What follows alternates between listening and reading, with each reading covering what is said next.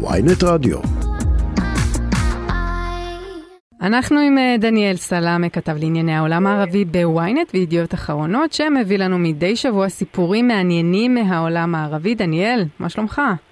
שלום שלום, מה שלומך? אה, בסדר, טוב לשמוע אותך איתנו שוב. Uh, אז אתה מביא לנו היום שני סיפורים מסעודיה. נכון, היום אנחנו, כל הסיפורים שלנו הם בערב הסעודית. Mm-hmm. הסיפור הראשון קשור דווקא במותה של המלכה אליזבת, או הממלכה הסעודית היא אומנם ממלכה, אבל אנחנו כרגע דווקא מדברים על אליזבת. במהלך השבוע האחרון הגיע אזרח תימני וכדי להתפלל במסגד החרם הגדול ביותר והחשוב ביותר שנמצא במכה. עד כאן הכל טוב. במהלך התפילה שלו הוא צילם את עצמו בווידאו ופרסם את זה ברשתות החברתיות תוך כדי שהוא מציין שהוא בעצם מקדיש את התפילה הזו, את העומרה, לזכר המלכה אליזבת ולעילוי נשמתה. אה, הוא התפלל לזכרה של המלכה אליזבת שמתה בבריטניה. כן, אוקיי. כן, זה היה, זה היה איזה יומיים שלושה אחרי שהיא מתה, והוא בעצם הקדיש את התפילה שלו והביקור שלו למסגד לעילוי נשמתה ולזכרה. ולמה זה בעיה? הרשויות בסעודיה, איך נאמר, לא ממש אהבו את המחווה שלו, ובסופו של דבר הוא נעצר על ידי הרשויות בסעודיה, מכיוון שלפי ההנחיות וההלכה אסור למי, אסור בעצם לבצע את התפילה ולהקדישה למי שאינו מוסלמי.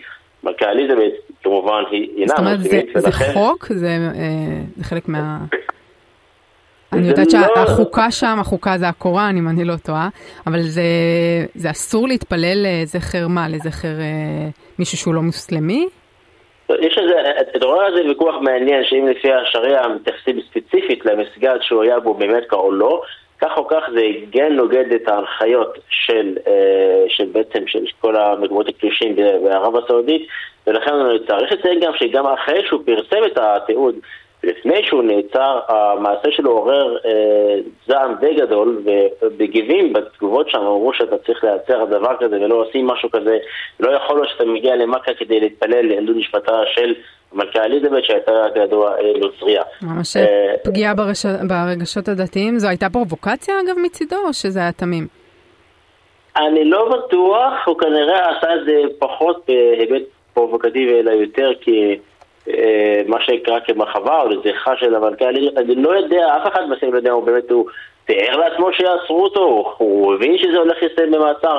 כך או כך, אה, הם, הוא, הוא, הוא נעצר והוא נלקח לחקירה ולבירור מה, מה, מה קורה, בסופו של דבר כנראה צפוי להיות מגורש מהממלכה או לא הולך לכלא או משהו כזה. טוב, יחזור, אה, יחזור לתימן. כן.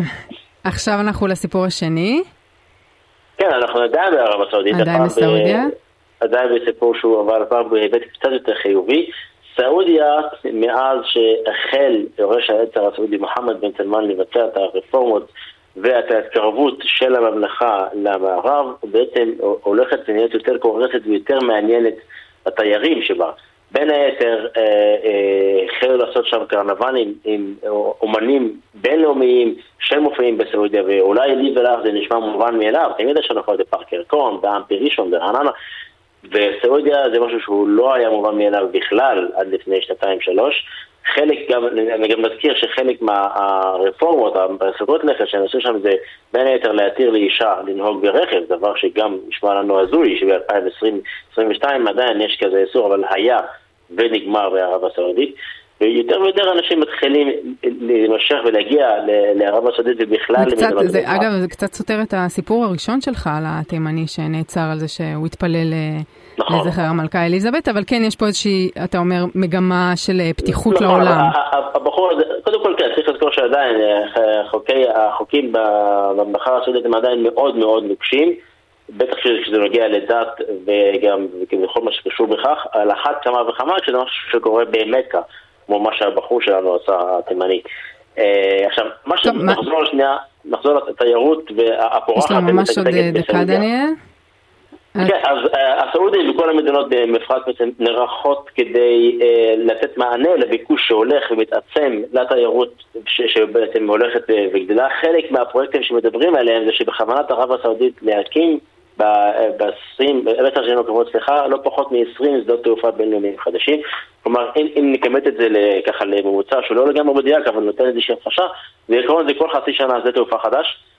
גם להזכיר בחצי מילה את הפרויקט הענק, הגרנדיוזי, שנקרא הנאום, שבכוונת יורש העשר מוחמד בן סלמן לפתוח ולהקים בעלות מטורפת של מאות מיליארדי דולרים, שזה בעצם מין עיר ענקית שהולכת לאכלס כ-8 עד 9 מיליון נשים, ויהיו בה אטרקציות שכל המטרתם זה למשוך תיירים מכל העולם. אז דניאל, הם הולכים, כן, הם הולכים להתמודד עם תיירות אה, מערבית אה, במדינה שהיא עדיין אה, מאוד שמרנית, אז זה יהיה מעניין איך הדבר הזה יעבוד.